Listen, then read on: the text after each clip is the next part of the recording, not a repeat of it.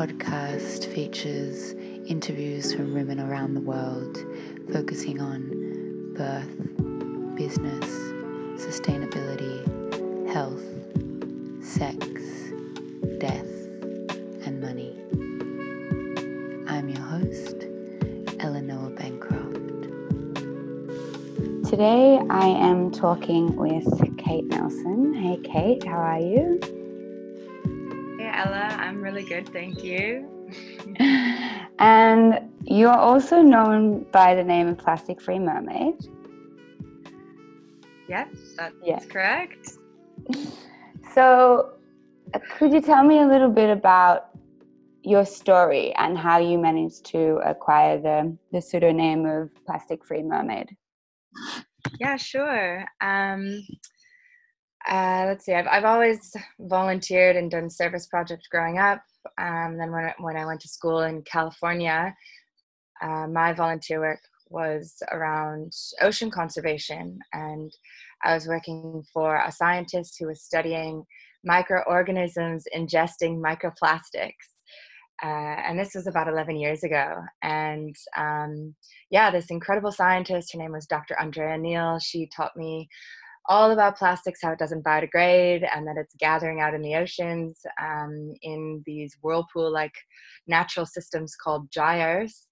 Um, and yeah, creating these massive dead, dead zones where um, very little life can survive because of all of the plastic. And this was 11 years ago, so I was quite shocked. Um, so I jumped on a research vessel and went out to the gyre, the Great Pacific Trash Gyre, to see it for myself. And sure enough, it wasn't like a gigantic island of trash, but it was um, this thick plastic soup uh, that went down for meters and meters and um, yeah, into this you know vast ocean uh, where you couldn't see any land inside. It was just all this trash that had collected there. So um, that was quite motivating for me. Um, at, at that age to you know of all the issues impacting our planet that was something that i could i could do i could stop my contribution my personal contribution to plastic pollution.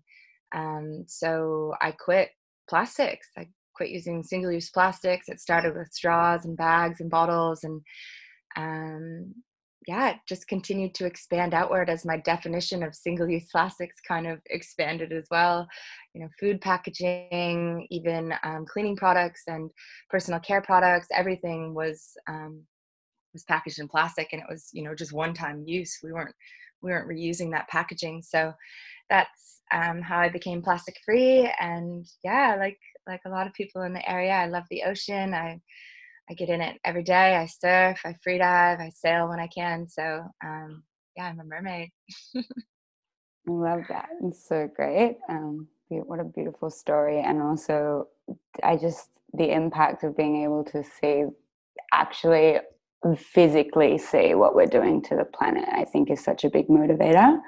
Um, I think mm. so often people, you know, we hear a lot about climate crisis or we hear a lot about pollution and plastic, but we never actually, actually, especially in Australia, get to get to see that on an experiential level where we can really digest it. Um, I just want to talk a little bit to microplastics and and could you explain a little bit about what they are and, and how they kind of gather in the sea through what products? Yeah, so um, so microplastics are uh, one way that um, plastic degrades. So uh, plastic doesn't biodegrade like a banana peel would out in the woods or in your backyard compost.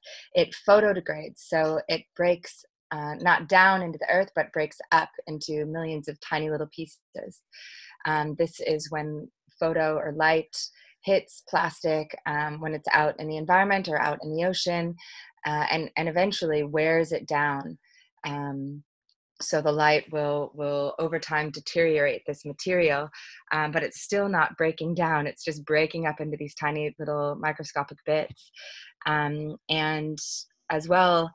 Uh, so that's what that's what we initially were studying in the ocean about 10 years ago um, were these these macroplastics, which are about the size of your thumbnail or fingernail, and then microplastics, which are about the size of a sesame seed, um, all the way down to nanoplastics, which you can't see with the naked eye. So there are all these different sizes of plastics that uh, you know we're we, the scientist, Dr. Dr. Andrea Neal, she was studying back in the day.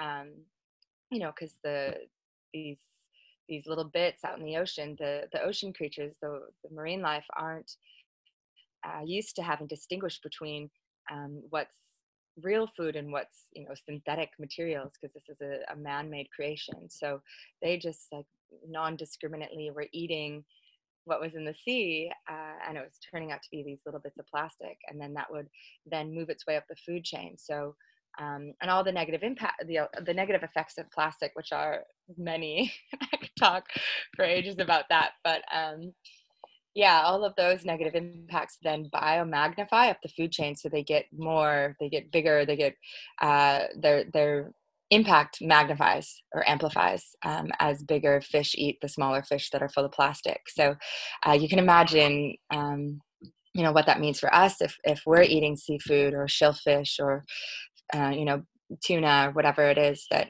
that we choose to eat um, and if if that fish has plastic in it then we are certainly ingesting plastics. So, so that's one way of of our exposure to microplastics. But unfortunately, plastic, you know, it packages our food um, and it's flaking off into our food. It's flaking off into the environment. Um, a lot of clothes these days, fast fashion, are made from synthetic materials, made from from plastic. So, um, you know, even the clothes are are shedding these little microfibers. Yes, when we wash them, but also just like brand new, fresh off the um, off the rack. In in you walk into a store full of fast fashion, and there's a hundred percent you know microfibers in the air there that are then settling as dust that are then being swept outside maybe down into the waterways so there's so many ways that we're encountering these little microparticles of, of plastic Wow. Yeah, it's a much bigger story than I think a lot of people are aware of. I like to um, talk a little bit about the clothing space. Mm. And, um, you know, I'm a huge advocate for reuse and reduce and actually just don't consume a large amount of um, fashion products myself. But um, there's you know these interesting new trends coming up with a lot of recycled plastic clothing you know it's a lot you see it a lot in swimwear and yoga wear um, do you i don't know i have this interesting uh, back and forth argument with it which is that actually to reproduce plastic clothing you know even if it is recycled we're still creating those microplastics in the washing machine which then go back into the ocean what are your thoughts on that space yeah, I mean, I think it's tough. Um, you know, I the biggest, most important thing at this stage in our like global ecological journey is transparency because there is no perfect solution. Um, you know, so it's just the more we can talk about this stuff, the more we can ask questions and drive transparency up the supply chain, the better products we're gonna have, the better products um, manufacturers are going to produce because the consumers are going to be more savvy and asking better questions and demanding higher quality, more sustainable, or even regenerative products. So, um, yeah, I mean, recycled plastic swimwear, you know, it's kind of our best option at the moment. Recycled plastic, uh, activewear, there's a lot of um, great natural uh, materials that um, you could definitely practice yoga in, for example, or go running in. So um, you know, organic cotton or bamboo, but they also, or hemp, hemp is a great material, um, but a lot of these materials need to be blended with something synthetic in order to give them stretch. Uh, so it's, you know, it's kind of pick your battles.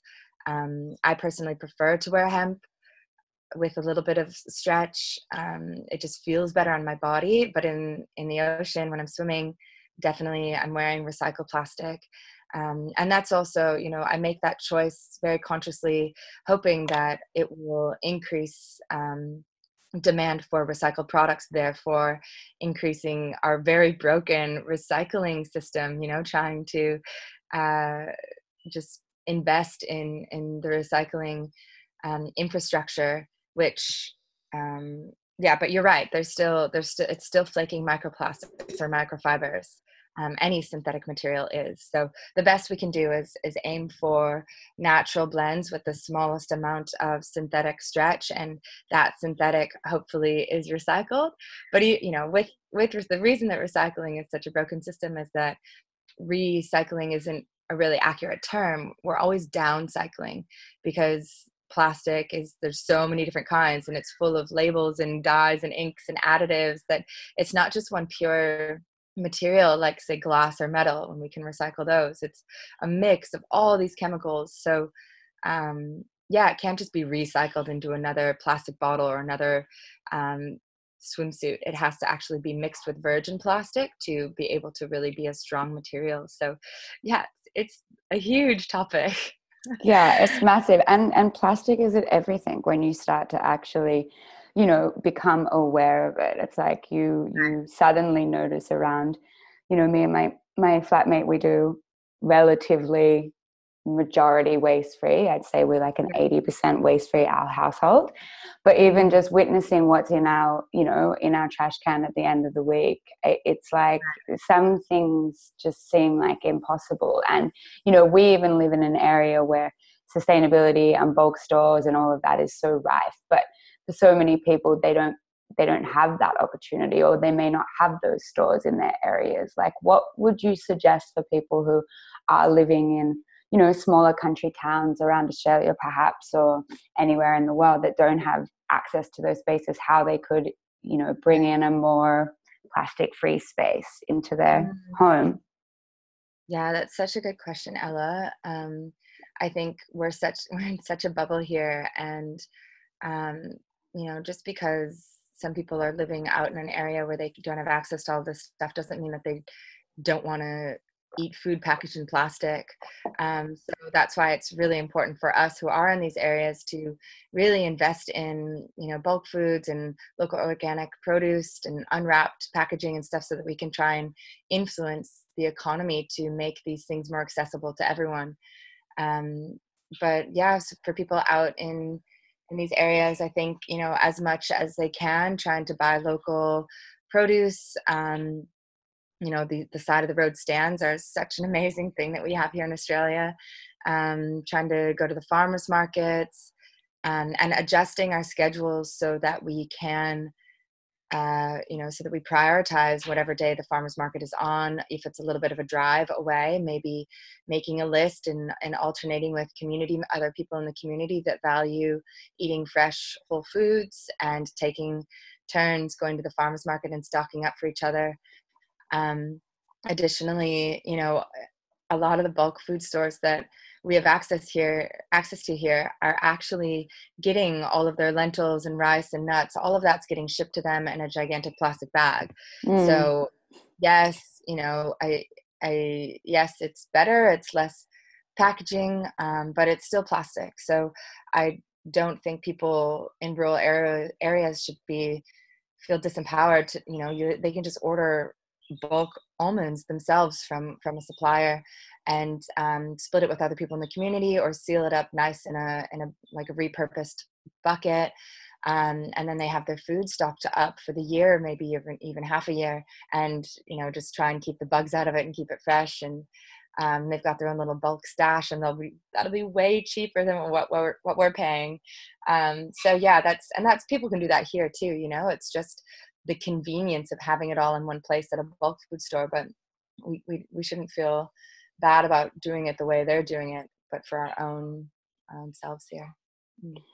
yeah and you know to speak to that a little bit more um, that's essentially what a co-op is you know like a cooperative where um, you know a group of people band together and and they share resources which is essentially taking us back to that tribe time um, that tribe mentality, that community space where we are actually distributing all of our resources evenly amongst everybody. And um, I I think that's the that's probably one of the best ways that people that that don't have resources, um, don't have uh, bulk stores, can actually tap into creating not only community but also being able mm-hmm. to um, share and learn those really beautiful compassionate lessons of what it looks like to actually have to yeah give resources to each other in that way yeah and I, you know that's what makes it affordable too because otherwise you know and and time wise like one of the biggest things on my journey as i try to share my my plastic free lifestyle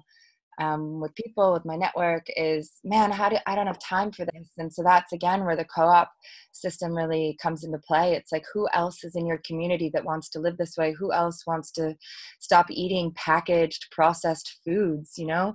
All these processed milks out there that are like shelf stable like it's what's in that? You know there's so many preservatives and things that um, aren't natural or aren't easy for our body to necessarily digest or or you know um, and it's all packaged in plastic so i could go on for hours about all the all the things that plastic do, does to our bodies but ultimately yeah we, we intuitively know that that's not something that we really want to ingest. So yeah who in your community is um, health conscious? Uh, you know who goes to yoga who goes to work who works out um, who serves who has a relationship with nature? These are the people that you know you could bring in to um, form a community and you know maybe you are the one that starts to make hummus for the group that week or or make almond milk or oat milk or something um, and you just say hey i made a huge batch of this. Um, it's gonna go bad you know before i can eat it all. Like would you like some? Oh you know then you're sharing you're starting this sort of like share economy um, and hey i made this huge batch of hummus. It's great on salads. It's great on sandwiches you know bring it to the picnic whatever. Um, and then you're starting to like show this sharing of resources, showing the sharing of food, and maybe next week someone's like, "Hey, how did you make that?" Um, oh, it's so easy. All you do is blend chickpeas. You soak them before, you know, and then they're making it. It's like, would you make? A, could I pay you five bucks to make a little extra? I just don't have time this week, you know. And so it's like that's like how we can start working together. And as you said, it's so beautiful to connect with our neighbors. You know, back in the day when we used to literally borrow sugar from the neighbors, we had relationships with these people um, and these days we have so many fences and walls and and you know emotional walls between connecting with other humans and and yet you know loneliness and and suicide and mental health these are some of the biggest challenges for us as a nation so um, yeah really beautiful way to connect with with other people mm. definitely and also just speaking to you know the plastic free life what, what do you feel it's had an impact in in your health? Um, you know i i i hearing a lot about you know the plastics that our food comes in and the packaging and what that does then to our insides. So how has your life mm-hmm. shifted with what you eat because of having a plastic free life? Yeah i mean i'm i'm because of my sort of ethical boundaries against plastic um, and even my ecological boundaries against plastic it's um, you know I, I can only shop on the periphery of supermarkets so i can't go into the middle aisles you know? I mean yeah i'll go in for jars of pickles and those are great to reuse glass jars with metal screw top lids um, but those are fermented so they're pretty pretty healthy um, yeah I, I, can mostly eat only fresh whole foods fresh veggies and, and fruits and um, that's how our bodies are really designed to digest and absorb nutrients is from this like just kind of whole food. Uh, so i don't eat um, any packaged food anything um, packaged in plastic and, and usually that means i'm not eating processed food uh, because plastic is the main um, the main packaging that's been used for for our food and also personal care products and things. Um, yeah, I just I don't even consider all of these chips and cookies and um and that doesn't mean that I don't miss them, you know, like I see people eating chips and things and I'm like, oh man, that looks delicious. But ultimately, you know, I'm trying to take a really hard stand against plastics to um yeah, stand for something and and um try and influence some culture change and some social change. And uh, if that means that I don't eat processed foods as well like that's a win um, for my health. And yeah i just feel i feel good. I feel super vibrant and um, i've studied ayurveda so um, i think that's also helped inform um, how i eat and how i cook and what spices i use and um, how i prepare meals at different um, times of the year based on the seasons and what local produce is available. So, yeah, getting really creative in the kitchen has been a really beautiful um, part of this plastic free journey. Mm, so beautiful. And just taking the time also to slow down, it sounds like as well. You know, I think a lot of um, packaged goods or processed foods, it's it's really instant buying. It's a lot like fast fashion in the way that it's that instant gratification rather than when you actually take the time to like, you know, put some potatoes on and let them slow cook and then you get to eat them like chips. I mean, it's very similar, but it just takes time. And we live in this like heavy pressured time society that really tricks people into thinking they don't have a lot of time when there is so much time we have in our lives, you know? Yeah, that's such a great point. I think, you know, especially being raised in the States where, um, you know, there's one track, it's like the rat race, and you just have to go and, and um, make money and go faster and buy more and achieve more and own bigger things and own more things and replace them for new things. Um, it is a really fast paced life and um, it's so beautiful when you slow down you know having uh, stopping using plastics really halted me um, because so many of my options or the, so many of the things that i was accustomed to buying um, you know were just convenient and easily accessible. I had to just rethink everything. I had to rethink okay how am i going to drink milk? Oh should do i even like milk? Is that even something that i want in my body?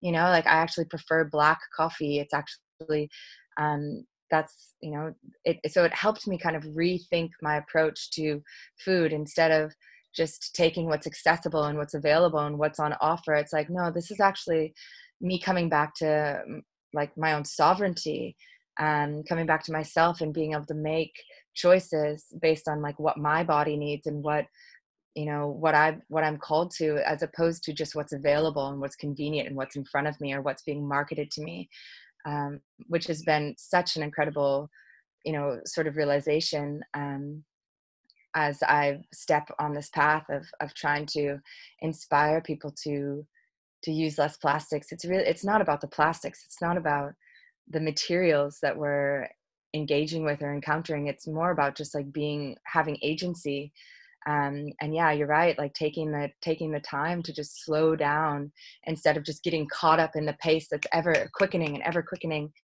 um, and we get anxiety and we get stressed and we get sick um, and we're just eating on the go we're doing we're wearing new clothes because the trends are going so quickly and you know we don't have time to sit down and enjoy a meal. We don't have time to sit down and prepare a meal and that's where all the digestive juices start flowing for us to better digest our food too like when we start cutting the herbs and we start cutting the garlic and the ginger and then we put it on the stove and the smells and the aromas you know that's that's the first stage of digestion. So um, slowing down and and really feeling into how we want to live our life and what quality of life we want to have and um, making choices for our own selves.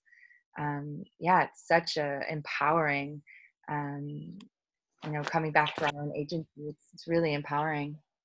Mm. yeah i had this moment on the weekend actually. I was um, sitting by a fire and just kind of really taking it in and you know just had this moment where i was like oh wow presence actually combats consumption like mm-hmm. as soon as you are present and you know you allow thoughts to dissipate out of your head about what you want next or what's going to be mm-hmm. happening next or you know your desires you can actually just sit in the moment and enjoy that space. And I was like, you know, just said to my flatmate, like, that's it. We just need to do more mindful practices. You know, I'm so, I'm so big on the fact that, you know, the systems aren't changing at the rate that I would like them to right now. So for me, the the biggest thing I can do in my life to combat the climate crisis and what's going on is to really take note of of my consumption, and that really falls on taking the time to truly ask myself, do I need this right now? You know, you know, and not do I want this, but do I need this? I think we've we've come and grown up in societies, both America and Australia, where everything is so accessible to us, you know, that we don't actually get the time or the the moment to check in if that's really going to serve us um, and also get carried away with you know group mentality or what everybody else in society is doing. And so I really just like, I think, encourage people who are wanting to go on in this direction to to think of some kind of mindfulness practice that they can bring into their life because that will ultimately help to aid and um, you know reduce their consumption i truly believe that. Um, do you have mindful practices that you do? Absolutely yeah.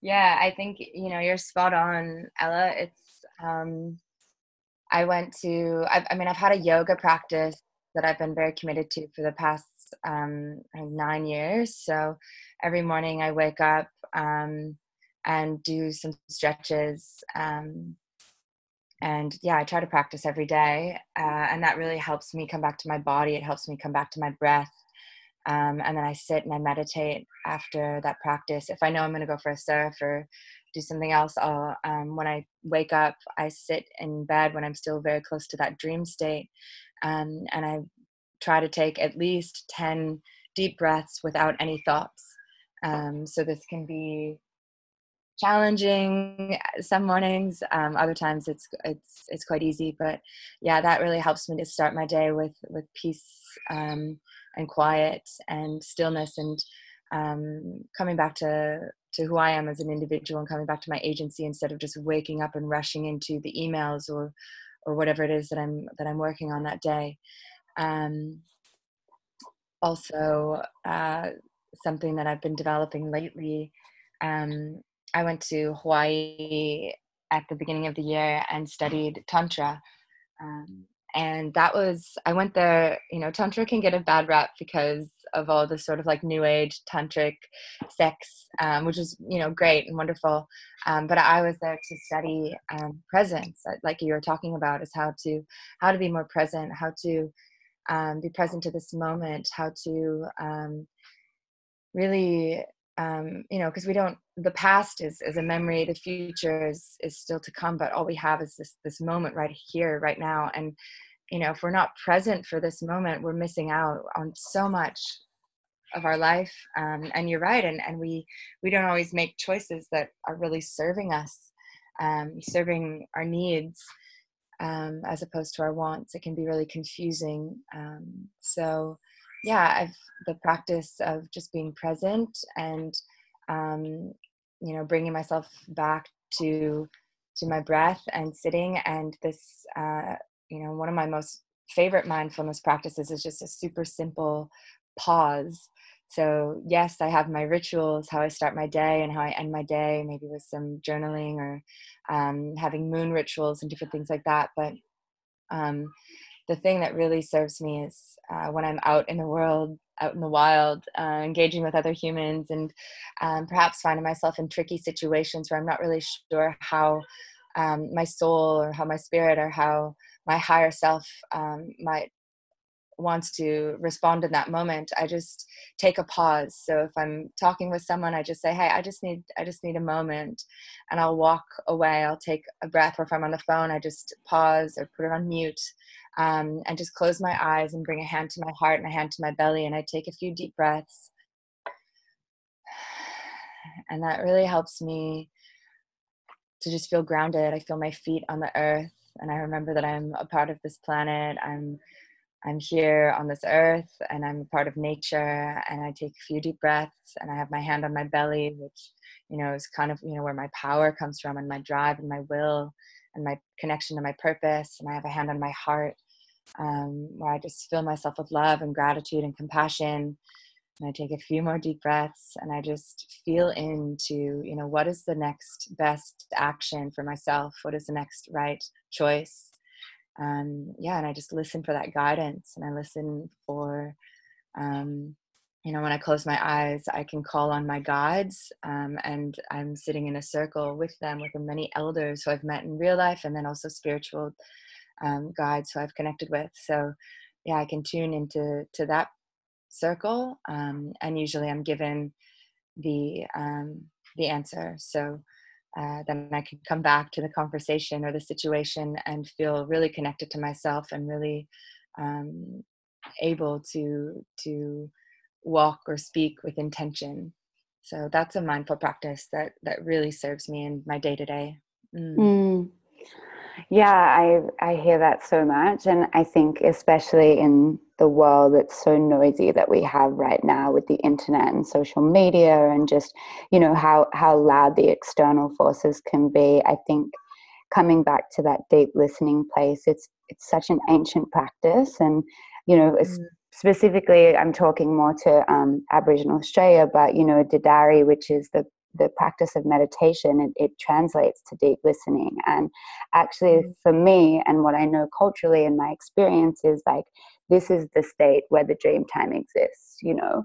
It's the state where we can actually tap into a deeper knowing and understanding once we kind of silence everything that's going on around us. And i think that innately when everybody does that they can fall into a really heart compassionate space for themselves and and for the world around them and and really prevent a lot of um, i guess unwarranted emotions arising which can often happen when we feel really you know um, condensed by noise or like things are constantly screaming at us. And um, speaking to that because you have a strong online presence and and you are like a big advocate on social media for your cause how do you mm, how do you quiet that that space? Or how do you actually have and have you developed a good relationship with social media? Hmm. Um it's kind of a journey hey. It's um, sometimes I've got a lot of energy for it. Sometimes I'm really creative and um, and connected to the network, the actual people that are on the receiving end, or I'm engaged and communicating with them, and um, uh, or just putting out you know really inspiring or educational content that they're stoked on. Um, other times, I just need so much time for myself and just you know I feel like I'm putting out just random stuff and as i you know walk in nature and just and spend my time um, with myself and being present to my my journey and my development as a as a human separate from my social presence. Um, so i think it's it's like anything in nature it kind of ebbs and flows um, and i'm so comfortable with that you know like when i do have the energy for it i kind of just like focus i shift my schedule and i just put my time into um, into the campaigns I'm running or I'm part of. Um, and when I don't have the energy for it, I just put put things on hold and, and just allow myself to to live in in my own skin. Hmm. I feel like social media is a very interesting parallel to life. You know, like when you have a mm-hmm. purpose and a drive, like it makes sense. And mm-hmm. when you don't, you're just kind of like, you know floundering i guess in some senses. Mm-hmm. and and and for me intention is is really strong in my life. I really try to sit with what my intention is for each space. And you know do you do you calculate that before you send things out in your social media space? Is it a premeditated um, you know curation of what you're trying to to create and the message you're trying to spread mm, not really. um, I what I'm what the things that I'm building on the on um, you know in my own personal life, I guess, or my my professional life outside of social media are very curated and intentional and um, and that's why I'm home in Byron just you know for these next three months just like really focusing on on building these um, resources and tools for people to engage with and really learn from um, and be supported on on their own journey connecting back to nature and slowing down and using less plastics and all of those good things. Um, and Instagram is still kind of just you know yeah I have a I have a large following and and I know that people love receiving tailored um, material that they can you know that's very professional but man I, I feel like it's also just really authentic to my own journey and self when i'm just like you know in the moment this is what i'm doing this is my plastic free stuff and and people respond really well to that as well. So um, i really don't put too much pressure on myself. I think that some people that re- have really curated feeds on instagram they look absolutely gorgeous and it you know it works for them. Um, me personally i'd rather spend time on other stuff, you know, than like making a really polished Instagram. Um, so yeah, I, I'm, you know, I'm super interested in um, so many other things. I'm interested in all the science. I've been studying a lot about how plastic affects human health. Um, so I'm trying to put together content, videos, and things explaining that that so that people understand and have a little bit more urgency around why they should stop using plastics super interested in the climate um, you know empowering myself and educating myself so that i can be a better spokesperson for that issue as well I mean, that issue as if it's just one thing. Um, and then also like the solutions, you know, like the innovation is so exciting. There's, yeah, there's a lot of depressing stats and facts, and even our community's been on fire the past few weeks. But, you know, the, the things that we can invest in and, and bring on to, to get us out of this mess are so cool, you know, like marine permaculture and seaweed farming to draw down the carbon out of the atmosphere and, um, regenerative agriculture and just to see all the amazing regenerative regenerative farms that are popping up in this area even and being able to visit them and learn and play with soil like there's so much cool stuff to experience and learn about in this world that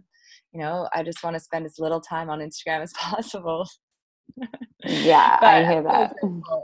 i'm so grateful to have the, the network and i hope i'm offering good stuff but yeah i know i could be doing more Oh, you definitely are. I've been on your Instagram. It's very educational, and I love the way that you conduct yourself online. I think it's yeah, it's really admirable. You really, I really feel your sense of passion when I look at your your feed or you know read your posts. So I think that's really like the most powerful way to use social media. Really, is to to come mm-hmm. from your heart and your passion and and what drives you, and then you know share that with the world because that's that's when it feels the most well received. You yeah. spoke a bit before about um, the relationship with plastic and human health. W- would you talk a little to that? How much time do you have left? um, we got all the time in the world. uh, there's so much. Yeah. Um, man, where to begin? So, as I mentioned, yeah, plastic sheds little particles, but it also leaches chemicals. So, um, plastic itself, there's like main ingredient plastic like bisphenol A, which a lot of people see now on labels, BPA free. Um, and bisphenol is kind of like a main ingredient plastic. And then there's all these other additives and chemicals that are added to plastic to give it various characteristics like um, transparency or, or malleability or you know rigidity or um, a color different things um, and so all of those chemicals um, when they're containing food, say we put um, like a some pad thai or something in a takeaway plastic um, box, or you know like the classic takeaway containers, or um, or even like face products that are stored in plastic, um, or a coffee cup that's plastic. Like the the material, the plastic, it's not stable. So those additives, which are um, kind of grouped together under the name phthalates um, the, all that stuff leaches into whatever it's containing. So it leaches into your food, into your face products or um, hair products or whatever. It leaches into your cleaning products. It leaches into um, your drinks. Uh, and they leach in, in um, three circumstances. So uh, if the container is hot or if the food is hot, so if you put hot food into a plastic cup or container or a hot liquid, um, or if you microwave, then um, microwave in plastic, then all those chemicals leach. Um, if the food is contains fat, so if there's oils in your takeaway food, or or like milk, which is fatty, um, or even like your face product, if it contains a cream, um, or oils, then those those chemicals leach. And uh, thirdly, is just duration. If it's just sitting in that plastic for a long time on the plastic sh- on a shelf for months, or um, so those are kind of like the three ways or yeah occasions that the plastics leach um, so we've got leached chemicals uh, and we've got the little plastic flakes the particles the microplastics that are shedding from our plastic packaging into you know every time you crinkle a plastic bag or crinkle the plastic bottle or take a lid on and off that's shedding little plastic particles into your food or drink as well as into the air. Um, so we can you know we're exposed to these particles and and um, we take them on through uh, uh, three pathways that we're that we're really aware of. So we ingest them by eating or drinking food that's full of microparticles or um, inhalation so we, we breathe them in through the air or absorption through our skin. So actually a lot of beauty products are full of plastics a lot of um, face creams anti-wrinkle cream. It's just come out um, one of the studies that i was privy to in amsterdam was um, yeah that anti-wrinkle cream is literally just microplastics filling in your wrinkles and they're they're kind of like this reflective plastic that um, so it reflects the light so that's why they look your skin looks so great um, but it's not actually preventing your skin from being wrinkled. In fact um, now coming into the health effects we're finding that plastic is actually you know intuitively of course it's bad for us um, and it can cause premature aging. Um, and that's kind of like you know because most humans are quite vain that might strike a chord for you but there's so many incredible um, health repercussions uh, for humans and, and most susceptible are babies you know small children but also fetuses so pregnant women. Um, so you know first and foremost like please if you have small children do not be feeding them food in plastic. Pregnant mamas like stay away from plastic um, as much as possible. Uh, so yeah, what are the what are the side effects? What does it do? Well, plastic, these chemicals, it acts like estrogen when it enters our body. So if we're spreading it on our skin or eating it, it it'll make its way to the bloodstream and it'll travel around our blood. Um, you know, just like any hormone would, triggering the the estrogen receptors and we have more estrogen receptors around our body than we do than we have for other hormones. So like hunger we don't have as many receptors for that hormone but estrogen we've got heaps. So this this synthetic estrogen or this estrogenic chemical that kind of fakes acting like estrogen um, triggers these receptors and it basically gives our body signals like you're pregnant um, regardless of your gender. So men end up developing breast tissue um, regardless of your sex the, hormones just go crazy like we we mood swings and um and which causes uh um emotional disorders it causes depression because we're just like what the heck is going on? We just have these extreme lows um, followed by extreme highs and um, so those are sort of the the things that people may be noticing um, and of course since it is a sex hormone it's affecting our reproductive systems so um, causing infertility in a lot of people um, but just passing on these things to our to the next generations if we are able to have children. Um, and it's it's inflammatory. So anything that's um, causing inflammation in our body then eventually leads to um, can lead to cancer cancerous growth um, it can lead to heart disease. Um, you know like i mentioned earlier the the uh, exposure of children, it can lead to developmental disorders and ADHD, um, attention deficit. You know, it's um, so all of these things. There's so many health impacts, and it's costing our economies billions of dollars. Um, you know, people are are there's there's plenty of research out. Um, I, if people are interested in learning more, I direct you to Plastic Soup Foundation. Um, they just had a conference called Plastic Health Summit, and you can watch a lot of the um, lectures. They were filmed, so you can watch those online um, just to learn about, you know, know, you know, where where to avoid these things, how to prevent further exposure, and you know, we can we we can minimize our risk to these plastics. We just use less you know shop at the farmers markets buy things not packaged in plastic um, buy wooden toys for the kids but you you know buy natural materials um, not don't microwave food in plastic. So um, making choices uh, to prevent our exposure will will make a difference. Um, but yeah, just being aware of all of these things um, so that we can collectively lobby for less plastics, lobby for um, more regulation on our food packaging. And, um, you know, that starts with individual change, like you were talking about earlier, just like you know how can i adjust my own consumption? Because that's the biggest thing. We can point the finger all we want at government and corporation but it has to sort of begin with ourselves um, and our local communities in order for that ripple effect to really um, you know form into a large swell of social change Definitely. And I think, you know, there there is a lot of work. It is hard to change the patternings that we've been brought up with, especially when the systems have been made really easy for us to consume, you know. And um, I'd like to like talk to that a little bit, you know, to people to know that it does take work, but you know, life should be full of of work that actually is beneficial to your health, to the environment, to your community, and and for me that's that's the most important part of living is knowing that i've worked hard to be the person i am and that i'll continue to work hard you know that you don't just hit a point and and stop going and stop moving you know and um, i guess it's all within the, the the constructs of kind of deprogramming yourself in some ways to realizing that like we're such capable beings and especially when it comes to what we can choose for our life. And especially acknowledging the privilege that you know australians and, and, americans have that actually we have choice and that choice is the most powerful thing we can use to change systems especially when we're utilizing our money and where we spend that and really being conscious and aware of what brands we're buying if they are you know just always using plastic or if they are you know sustainable and just really giving some time to investigate that or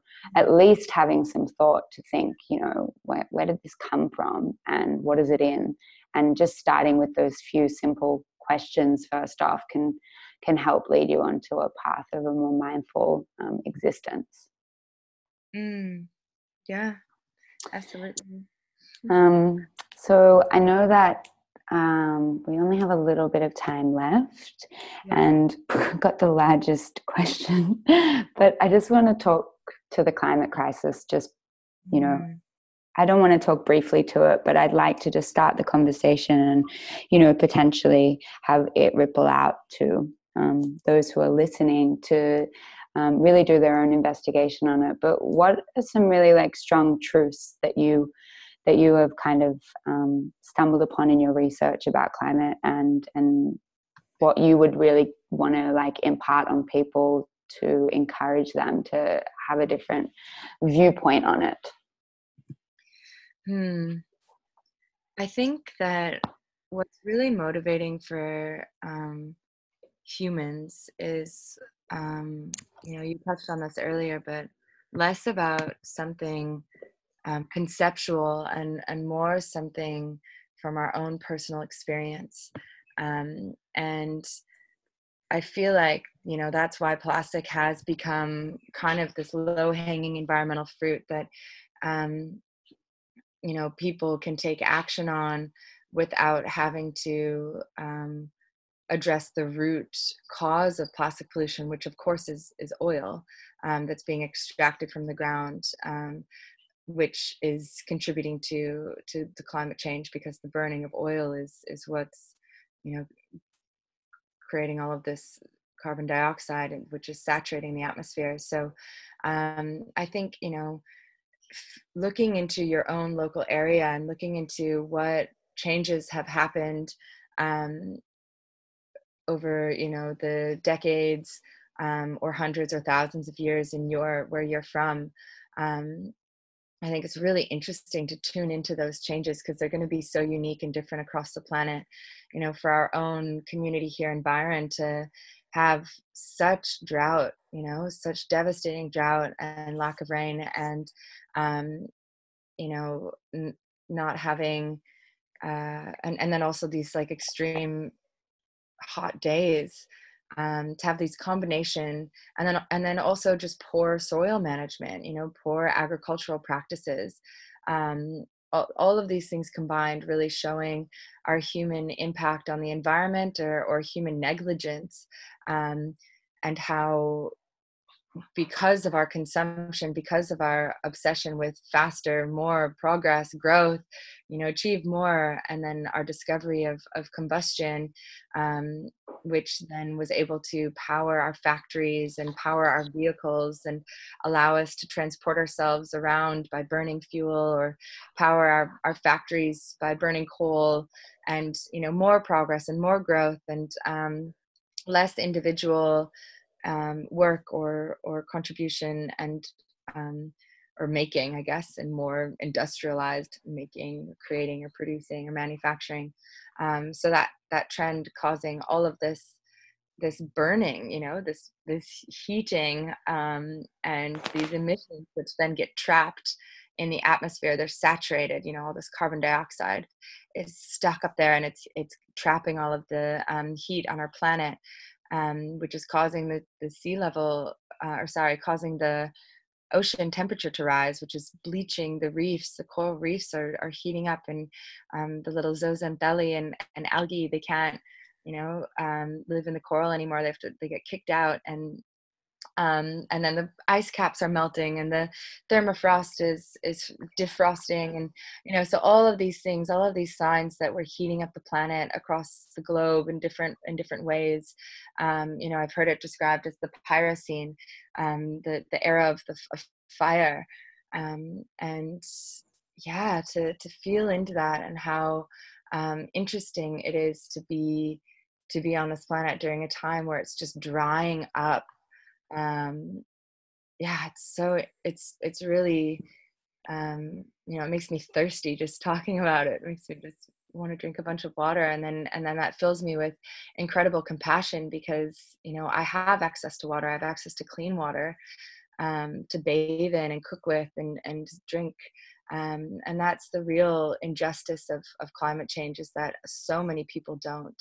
And it's the um, you know it's not just like plastic pollution it's not as much an environmental injustice as it is a social injustice as you know the impoverished people of this planet are the ones who are suffering the most and already suffering immensely you know whether it's it, um, increased natural disasters with no place to go no refuge and no supplies and um, no emergency response to to bring aid um, or you know lack of clean water or lack of shelter or um, lack of sanitation you know there's so many things that um, the impoverished nations or the impoverished um, communities from you know developed nations are are suffering and that's and the animals as well the wildlife that are are fleeing the natural disasters it's just it's a scary it's a scary time um, and so i think yeah there's there's a lot of evidence and um,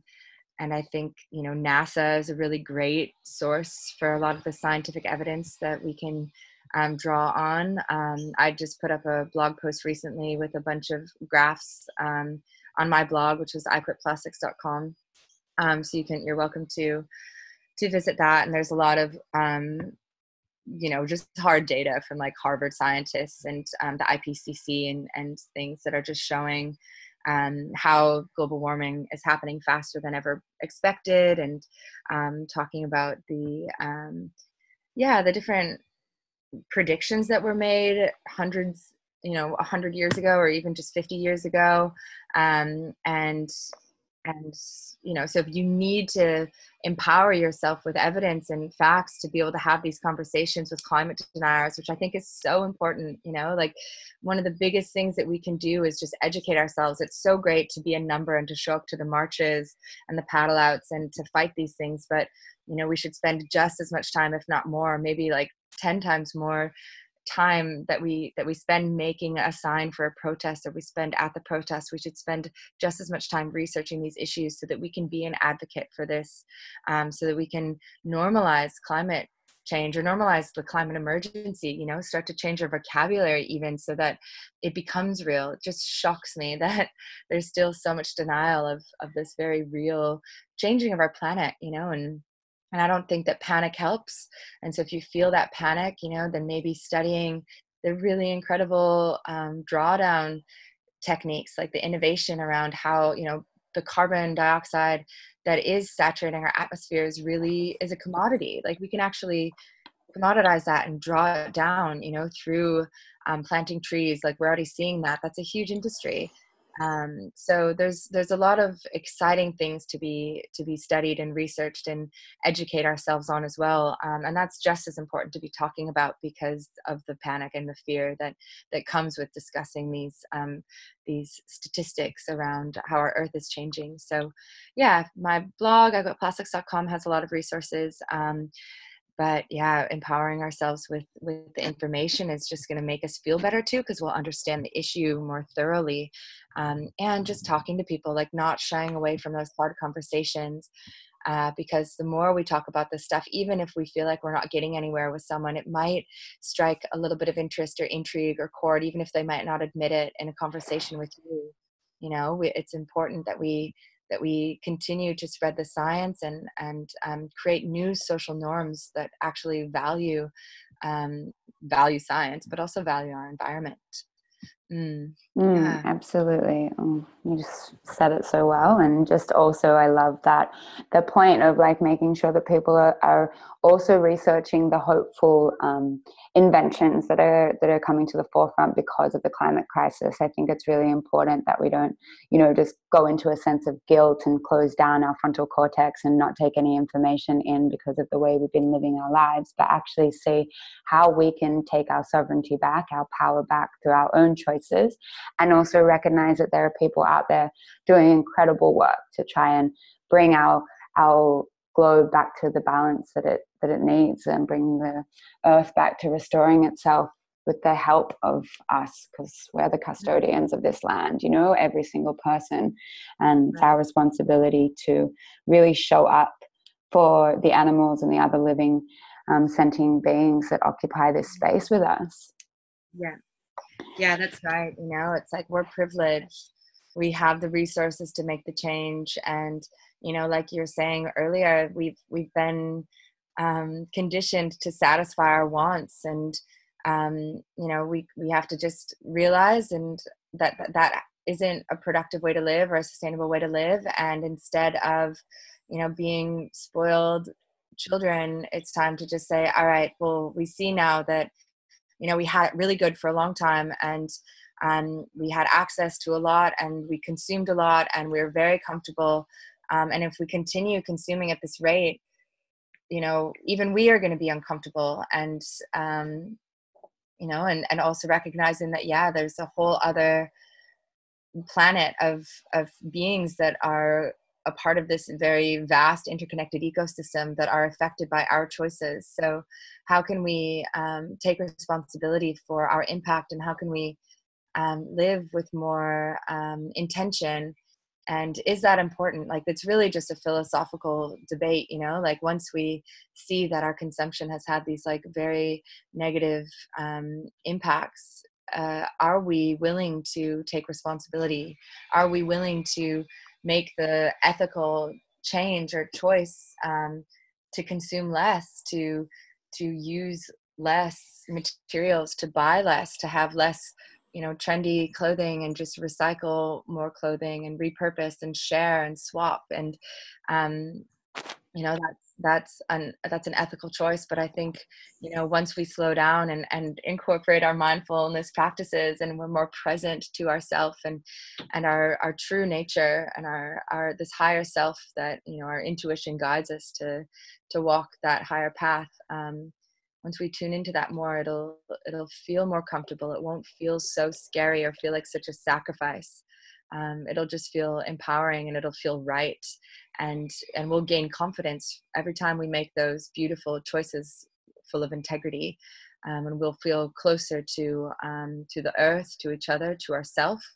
Um, we'll have more self-respect you know and that's the sort of thing that's really sustaining much more than like a candy bar or like some cute dress that is going to fall apart or be not cool in two months you know if we have if we have self dignity and self respect then that's um, from making these these ecological choices then you know that's that's really what i'm after. That's that's the kind of human that i want to be that's kind of world i want to be a part of um, and that's kind of community i, I want to invest in and um, relationships that i want to be a part of. So i guess it's just uh, taking the time to reflect on what truly is important because this is the time to um, to figure that out um, figure out our true values and, and ethics and morals and then um, have the courage to act on them. Mm. Yeah, so beautifully said. Um, I have one last question, but I feel like you've kind of summed it up in, in everything we've just said. But um, what's the biggest truth that you've discovered in your time here on earth? Hmm.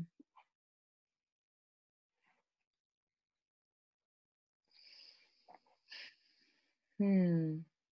Good question. I think the most beautiful truth um, is that we are all nature, um, that we're all connected. You know, we all breathe air and drink water and eat food that comes from soil.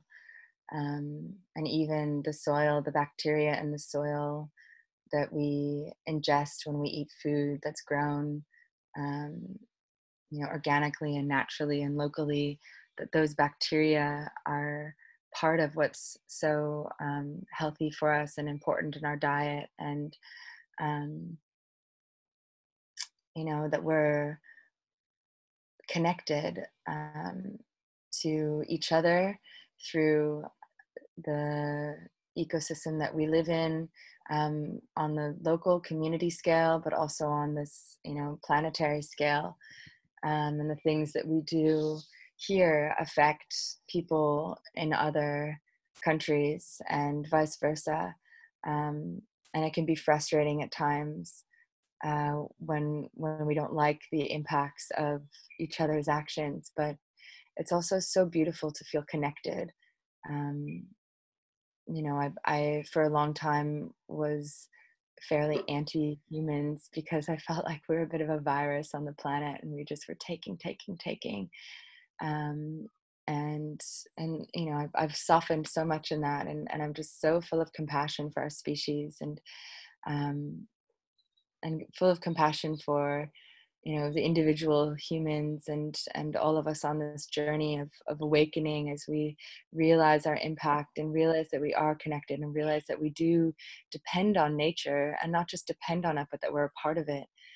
Uh, that's so beautiful to me you know when i swim in the ocean um, or surf or you know have go on a big nature walk or get in a waterfall and i'm and i'm amongst you know some really beautiful pristine nature um, just to know that that's our natural state is to be outside and amongst the trees and um, salt water and seaweed and just feeling that um, yeah it's a really beautiful experience and you know i think that that beautiful truth that we are all connected um, you know it's been said many times before that we are one um, and i think that it takes our own you know meditative journey to really feel that in our body um, but it's it's so gorgeous to just to, to, kind of relax and release into that knowing that um, where we are is is where we're supposed to be and uh, you know we can't change anything about um, what we've done in the past but we can change where we're going in the future. And you know the collaborative working together is um, truly the only way forward because there you know there's no tree standing alone in a field in nature like that's not natural. It's this beautiful forest of biodiversity of all different plants and animals working together to create a thriving ecosystem and that diversity is the same for humans. We require immense diversity for different thoughts and ideas and opinions and beliefs and um, and so the more we can experience diversity and the more um, we can contribute our own unique you know perspective the healthier our social ecosystem is going to become. Um, and the more that we invest in our in our local communities and the more that we work together and support each other the healthier our social ecosystem is going to become and the more that we incorporate our ecological practices and share um, what we've learned and share what we're working on you know the healthier our social ecosystem is going to become and eventually our environmental ecosystem is going to be incorporated so yeah beautiful truth that we are all connected and we're in this together mm. Mm. Thank you so much, Kate. And I just want to thank you again for spreading such a powerful message um, and really just following your heart and passion and truth. Um, I'm, I'm so thankful to share community with you and to have um, you know somebody like you in our community who's such a strong leader and you know not just on a um, national level but also international so thank you for spreading the word and for people that want to find out more about you um, you have a podcast called the mercast Yep. Yeah, which is um, a podcast. And basically, you're talking more to, to climate change and, and just an educational space. Yeah, just interviewing like smart humans, scientists, and people working on a lot of the solutions to to the climate um, crisis. Like we were talking about, you know, it's just me educating myself basically with a microphone. So, um, learning about regenerative agriculture and renewable energy and just getting um, scientists' perspective on what's happening to our planet and what we can do about it. Mm, amazing. And people can follow you on Plastic Free Mermaid on Instagram, um, and they can also check out your site, iquitplastics.com. Yeah, that's right. Thanks, Ella. It's been such a pleasure chatting with you. Thanks for the opportunity. Oh, no worries. I feel like I could talk to you for like an hours and hours, and maybe we'll do a part two of this. I'd really love to pick your brain some more. And yeah, I really, really love to highlight your voice and give you more of a platform as I can support you in whatever way. So thanks so much, Kate. Thanks, darling. Thank you.